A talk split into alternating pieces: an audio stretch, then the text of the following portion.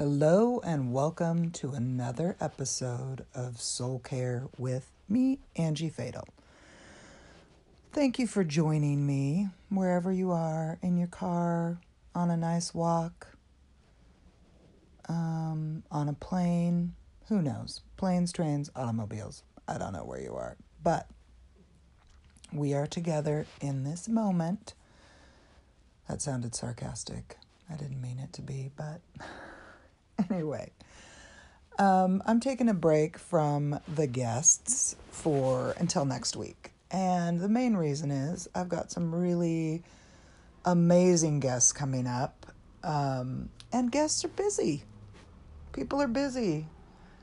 School has started, at least in the United States. School has started, and people are trying to get back into the swing of things. And so I have a lineup of some amazing people coming. So I hope you stay tuned.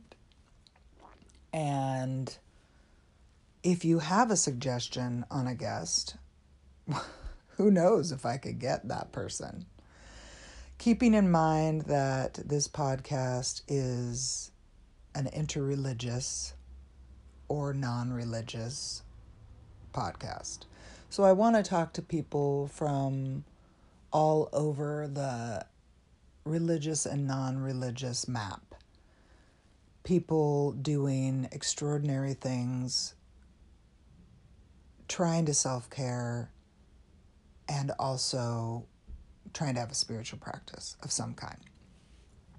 And if you're not sure what I mean by that, I talk about it in pretty much all the other podcasts. Um, spiritual practice basically just meaning whatever centers you down into yourself for calm. People do that in a myriad of ways um, through meditation, through mindfulness, through walking, through, you know, reading. I I hate to put you know limitations on what spiritual practice can be. I think the bottom line for me is a spiritual practice is something that over the long haul it is centering me. It is it's funny because it's like it's getting by by centering, by being calm, by breathing, whether that's in the woods or, you know, sitting in my house practicing some form of meditation, it's being still with myself, hoping that over the long haul, I am building a calm. And that involves lots of different practices. I've been um, getting into some different Buddhist practices. Tonglen, for one, I'm probably saying that wrong. Just some practices that remind me that I can be still inside myself and not be bound in my ego. That I can be calm, but also looking out and holding space for other people hopefully that's clear. it's it's sort of clear to me. Today I want to talk about sorrow. Hopefully my dogs will not be too distracting. I don't have a studio. I'm in my bedroom. And right now, I am not feeling a lot of sorrow. And one of the reasons is because my house is full. My son, who's living in LA right now, surprised me yesterday. He bought himself a ticket, and I came into the living room yesterday morning and he was standing there. We had a scheduled phone call for 10 o'clock in the morning, and I looked at him and I was in shock because wait a second, we were supposed to have our phone call and you're here. It was an amazing gift, and I am still trying to let it filter down and expand my heart. And I'll get into that a little bit later. I want to talk about sorrow for the main reason that trauma over a lifetime can affect our joy. And maybe I should make a disclaimer here that if you're already sad, that's okay, but I'm going to get a little into a little bit of my own sadness and sorrow and what that has looked like for me over the years, including lots of therapy and my voracious reading of any book that potentially could help build that container. And when I say the word container, I basically am talking about creating a space within myself that does not self destruct. And whatever tools I can pick up along the way to kind of help strengthen that inner container so that I can give myself time to reflect in a time of crisis or in a time of sorrow. Reflect rather than react. Um, the reason I'm talking about sorrow right now is because I have a lot of sorrow around the time of my birth. And it goes super far back. Um, probably as far back as the womb. I won't get into much of that, but I highly recommend for any of you out there doing therapy to consider looking into brain spotting. It is connected to EMDR, but with EMDR, you rapid eye movement. You have to, as far as I understand EMDR, you have to have a traumatic event to go back to in order for the therapist to do EMDR with you.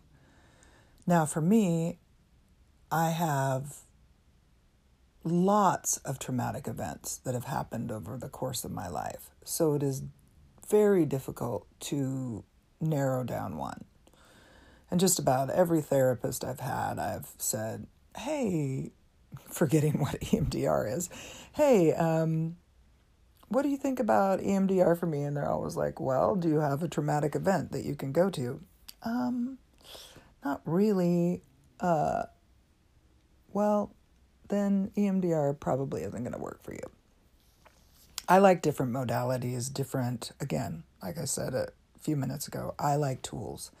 And I like to, maybe it's a, you know, insight into my personality, I'm not really sure, or just survival over time, is I want to gather tools. And I'll use those tools for a while and I might throw those tools away or put them aside or they just, you know, they don't have use for me anymore. But the tools are for, again, building my container and hopefully um, not giving myself space. So, brain spotting, I can't really get into it because it's almost impossible for me to explain, but it is fascinating. And I did it last year with my therapist at the time and then my insurance ran out. So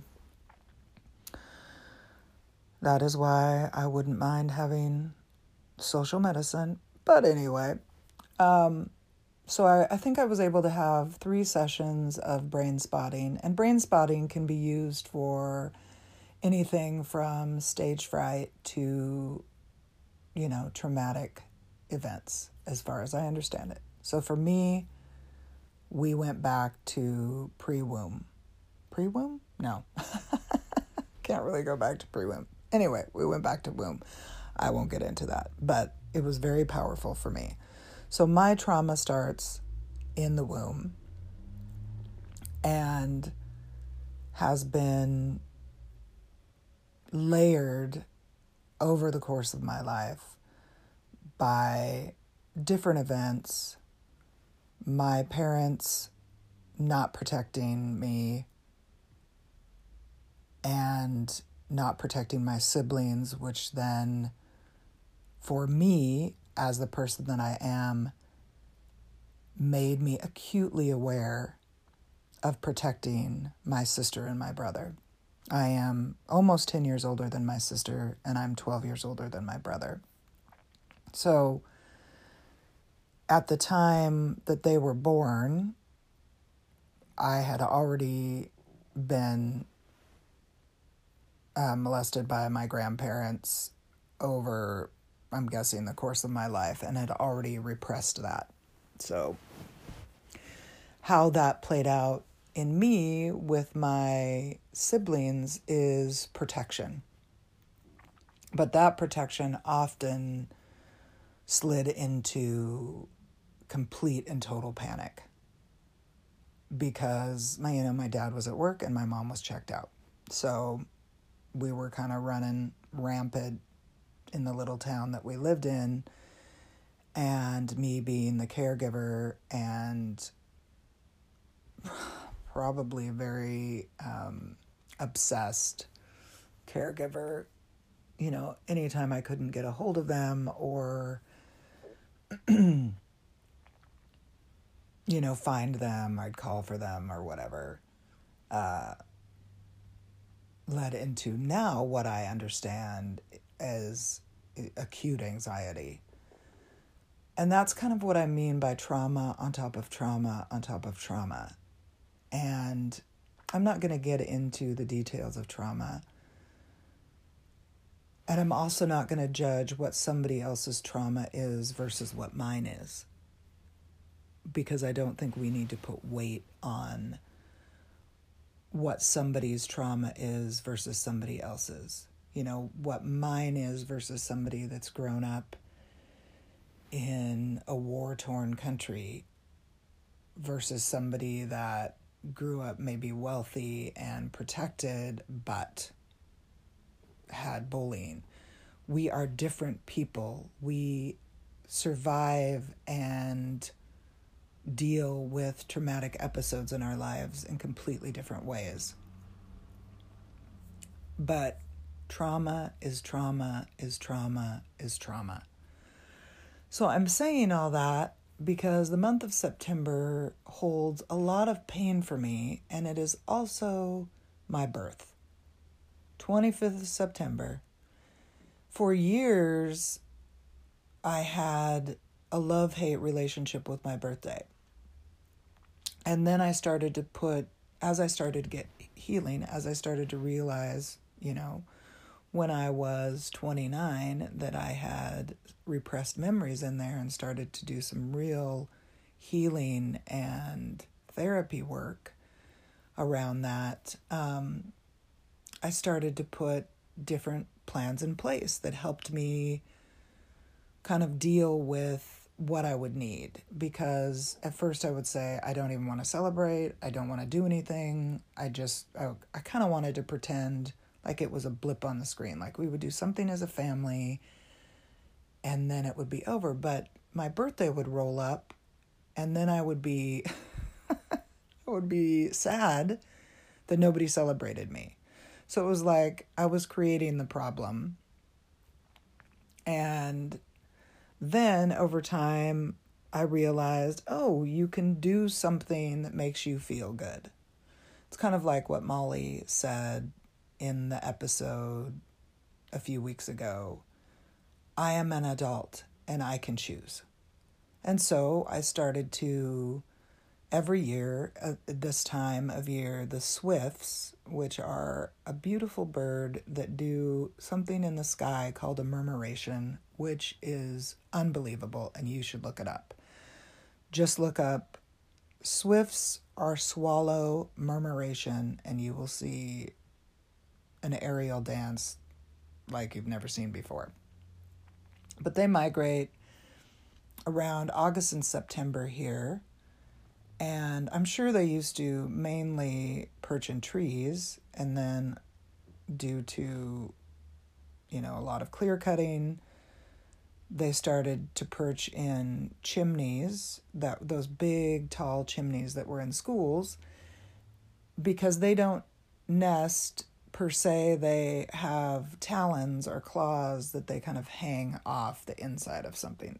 Anyway, I, drag, I digress. I love swifts. I have a tattoo of swifts. I love them. They're beautiful and they make me calm and I and I feel good when I watch the swifts.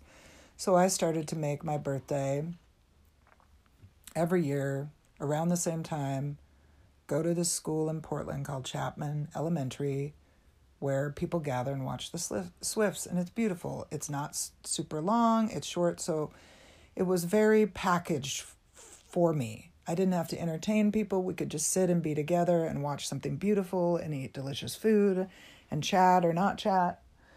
And then I've probably been doing that for about six or seven years, and there's a lot of things that go into this. So you are getting a window into who I am. and I could either apologize or say, You're welcome. But I do like to feel special. And I think over time, whether this was intended, I'm sure it was not intended. I just started to feel like it was more, less about my birthday and more about people having a reason to come to the Swifts. And so I started to realize it was making me sad. So again, I am an adult and I can make different choices. So I still love the Swifts, but I realized for me that that was going to kind of get tainted over time if I kept going and kind of hoping that it would be different. Um, so this year, I'm doing something very small. I'm going to this sacred spot on the river that Molly and I have talked about in in the podcast, and and I'm gonna just celebrate. So that brings me to what I'm I'm talking about today, and that's the sorrow for me of September.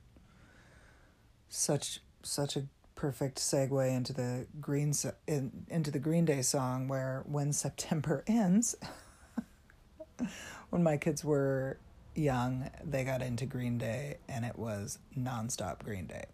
Anyway, I think that song is pretty and sad. So, September for me is a complicated month, like I've said already. One, because I have trauma, trauma around my birthday, and my birthday is in September.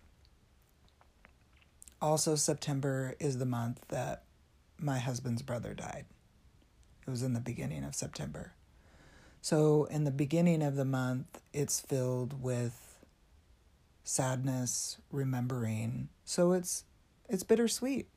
It's you know, it's full of the joys of remembering Tim and how hysterical he was and hanging out with his children and seeing my in laws and trying to remember and celebrate him, but at the same time, there's a void where he is not.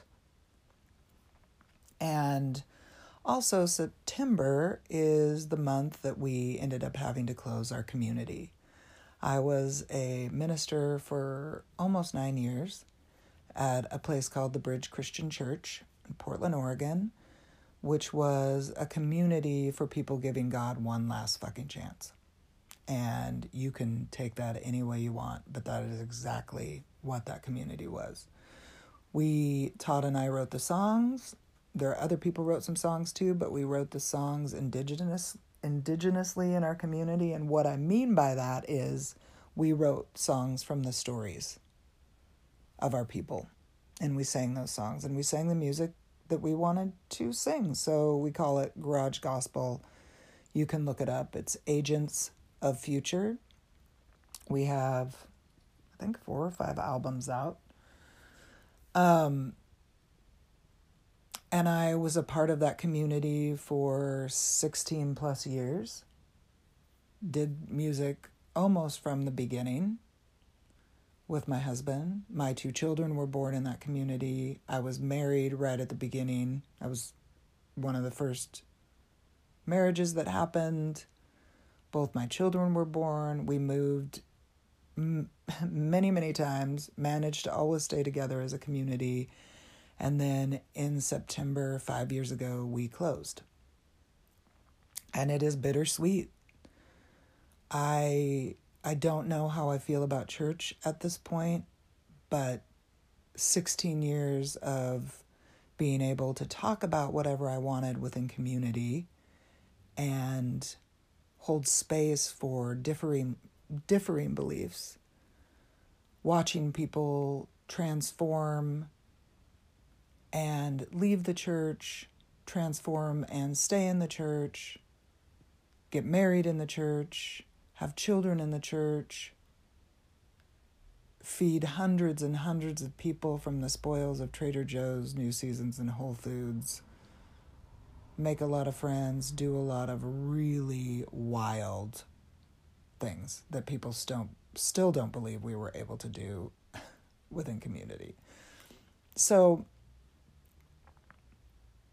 it is a bittersweet month for me. And I'm a little bit embarrassed to say that it always catches me off guard. I'm trying to prepare for it.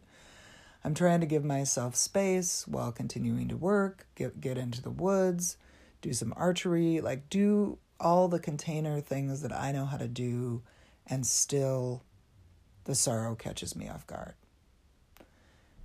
And so what I wanted to say is I think what I'm trying to do now, after again being caught off guard this month, caught off guard isn't really a, a good way to put that. Just slowly, it's like I've stepped into really thick mud that is also slightly slippery. You know, when you step into mud and you can't get your boots out? You have to literally take your whole foot out of the boot to get out. That's the kind of mud that I've slowly sunk into. Just, just, you know, slipping down into something that I, I'm kind of watching it happen. And then my boot is sinking deeper and deeper. And I don't like it because I want to be filled with joy and celebrate myself and be like, this is amazing. I'm going to be 49 and my children love me and my husband loves me and I'm building a business that I'm proud of and I love people still after all the shit I've been through. I really genuinely love people. And all of those things are true, while at the same time, I am in pain. So, where that's left me is a reflection of how do I hold space for myself to be sad in a month that I feel like kind of lends itself to me needing to be joyful. And I will tell you more about that. We're going to go to a commercial. And then when we get back, I'll talk a little bit more about that. So, what does it mean to create space for ourselves to feel sorrow? What does self care look like in a time of sorrow? For me, as I reflect on this month, for me, it's looked like doing it anyway. And what I mean by that is the things that so often people say when you're depressed or when you're feeling, I don't know if depressed is the right word, but anxious or blue or sad, check through a list that you've made, like an internal list. Have you drank water? Have you eaten healthy food? You know, to feed feeding your body, that kind of food. Have you exercised? Have you, you know, talk to somebody you love? Whatever your list is. Um, to do that first, you know, before you make any kind of rash rash decisions. So I have checked my list and I still have not felt better. So then what do I do? And I don't know if this is going to offer you any hope, but sometimes we are just sad. Sometimes we are just feeling the sorrow, and that is okay. I don't want to wallow in the sorrow, and what I mean by that is I don't want to get trapped, like my boot in the mud, sucking myself down. I don't want to get trapped in the darkness for longer than is necessary. And I have ways of getting out of that. So I need to take my foot out of the boot and walk through the mud if I need to. And some ways that I do that, whether I feel it or not, are to walk my dogs. Sometimes that can be more irritating than life giving because I have somebody that is still puppyish, and um, I won't get into that, but it can be a whole thing. So I walk my dogs. I listen to enjoyable stories, funny podcasts, music. I get into the woods as much as I can. I do archery. And when I am in a time of sorrow, like I am right now, where I'm also trying to reflect on it but not obsess about it, those things help. They are helping me in the moment. Like the other day, I took a really long hike. I didn't have any like pressing work that day, and I try to include practicing archery and also continuing to do it as a mindful practice because if I'm going to keep teaching people, that's important. So I try to do that anyway, but I, I took some extra time, got in the woods. It was pouring with rain.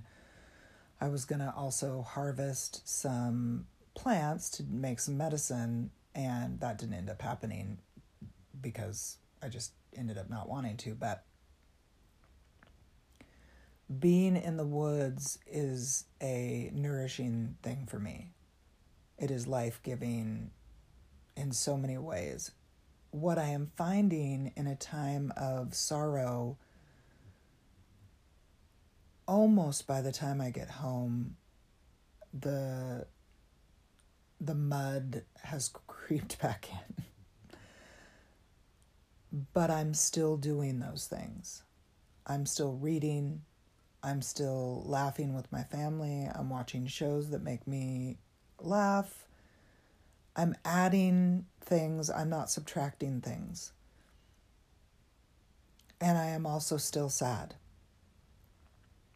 And I think what that does is it's in its in its own way it's its own container. It is allowing me to care for myself with the things that I know that help while also recognizing at the same time that I am still sad. I am still experiencing sorrow. So, flash forward to yesterday and seeing my son and knowing that he bought his own plane ticket to come and see me. That is huge. Now, does it take my sorrow away? No, it helps. It's not his job to take my sorrow sorrow away.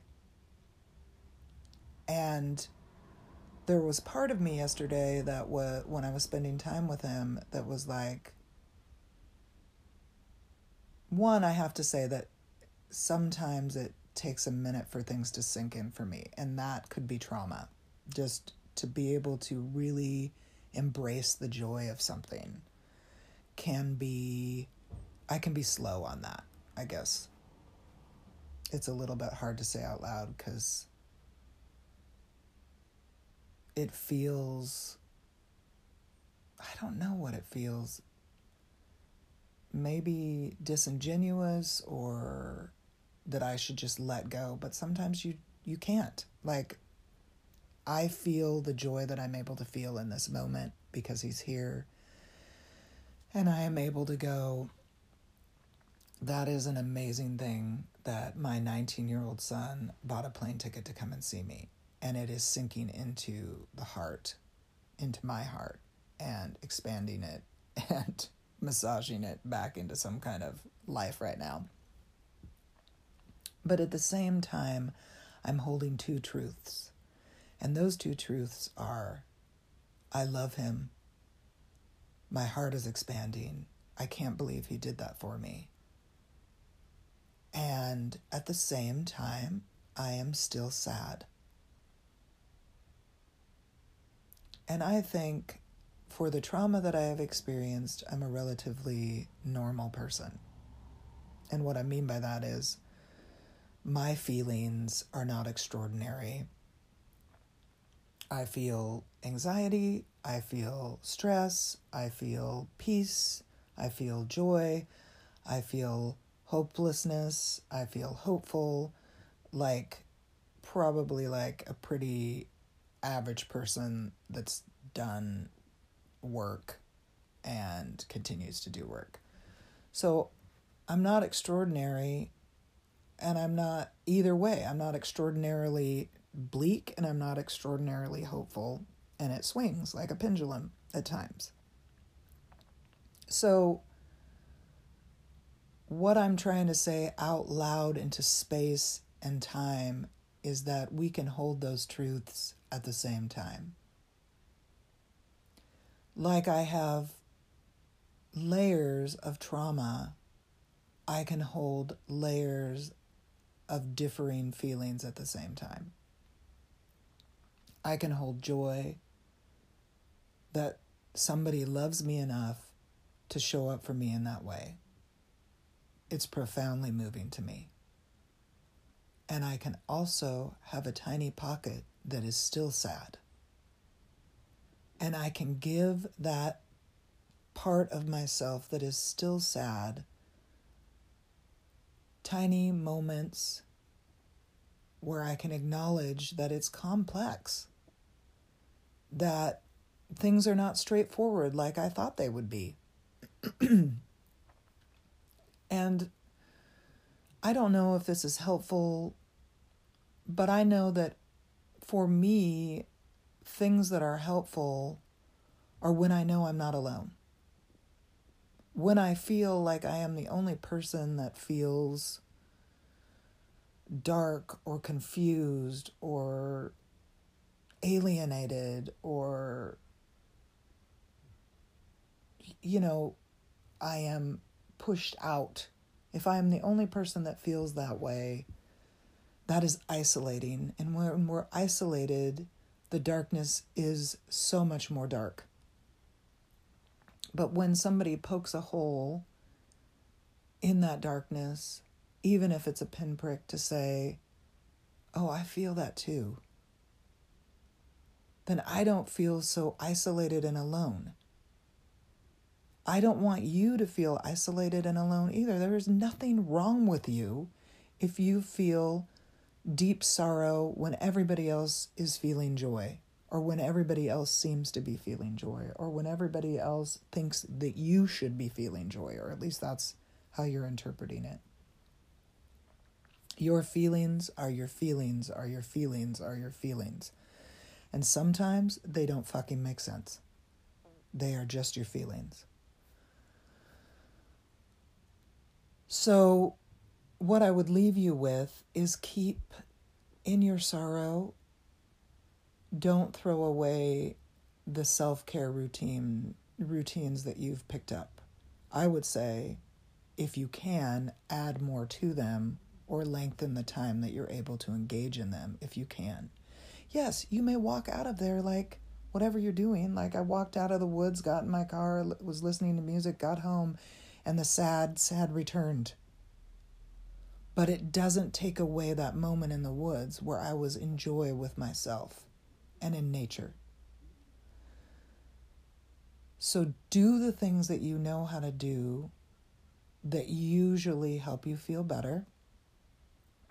Don't limit those or cut back on those. And then do your list, your checklist, which is like, do I need to take a nap?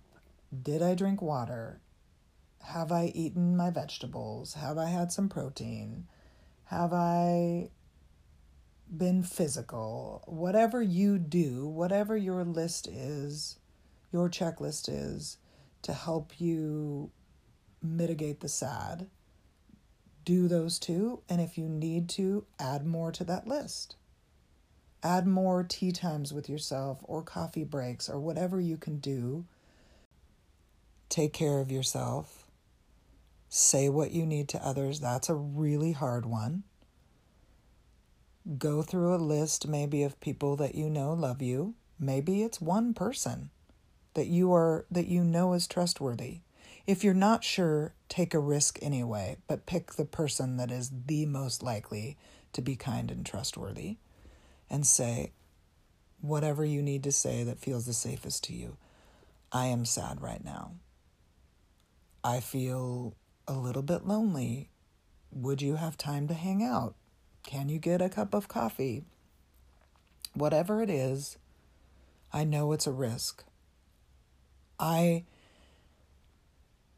am very good at embracing certain types of vulnerability. Asking for help is a really difficult one for me. But I do make myself do it, and I've gotten better at it, and the muscle is not so atrophied in me. So I can do it better than I used to be able to do it. But for the most, most, most, most important thing is remember you're not alone. Yes, maybe where you're at in the city where you're living, you feel completely alone. But I am here in my bedroom in the middle of Portland, also feeling those feelings. So you are not alone. There is somebody in the world that feels that acute sorrow. And I'm saying to sorrow, I see you, I feel you, but I'm not really sure what to do about you. But I trust myself enough to know that when I'm ready or when you have something to show me, sorrow, that I'll be able to take steps or maybe just move through you. I hope that this is helpful. It's helpful to me just talking about it. I realized when I said I kind of sound like Mr. Rogers. It's helpful to me. And if that's all this is, is helpful to me, then I guess that's what this week is about. Take care of yourself, and I am going to try to take care of me. If you need somebody to talk to, you can find me on angiefatal at gmail.com. This is what I do. I don't talk about myself if you meet with me for soul care, but I do talk about self care tips with you, but it's holding space, creating a container for you to be, do, and feel whatever you need to feel without judgment. So you can find me on my website. You can find me here. You can ask questions of me here. But I do care about who you are and what you're experiencing. You can also book an archery workshop with me. The meditative archery is centered around a journaling task that unlocks these really difficult emotions like rage, anger, grief, or sorrow. And then shooting with it, through it, at it. It is life changing and liberating and empowering. You can set up a one on one appointment with me or a group session. You can also find that on my in my shop on my website. But the bottom line is just knowing that you're not alone. So I hope that that's helpful today and you're able to, if you haven't built a very big or sturdy container, that you're able to start building that. Therapy helps. There are lots of books out there that that will help. Books on for me, books that have been really bit of beneficial are books that help create that mind body spirit connection integrating all the parts of myself. So take care of yourself today and remember that you're not alone. B side, B side. You're on the B side, B side, where the funny stuff is found. Yeah. To kind of self self soothe. Those are more moments where you can self that is such a hard thing to say. Add moments where you can self soothe. Wow, that is a mouthful. So, again, add moments where you can self soothe. One of the people that helped me not feel so alone as a child was Mr. Rogers. And re- recently there's been, you know, all those documentaries about him. There was one that was um, on in the theaters, and then there was one that I think Todd found on Netflix, but I'm not sure. It was just different people talking about how Mr. Rogers had influenced them. I'm not sure if I was aware of it as a child, but when my own children started watching Mr. Rogers, it was profoundly impactful because I had realized that that container that we're talking about, he actually helped me build that container to not feel like I was so alone. It was just amazing what what that show gave me and what he gave me by just looking in my face and telling me that I was lovable it's a beautiful day in the neighborhood, a beautiful day for a neighbor. Would you be mine? Could you be mine? It's a neighborly day in this beauty wood, a neighborly day for a beauty. Would you be mine? This is very low. Could you be mine? I have always wanted to have a neighbor just like you. I've always wanted to live in a neighborhood with you, so let's make the most of this beautiful day. Since we're together, we might as well say, Could you be mine? Would you be mine? my dog is sneezing. Won't you be my neighbor? My dog is definitely my neighbor right now.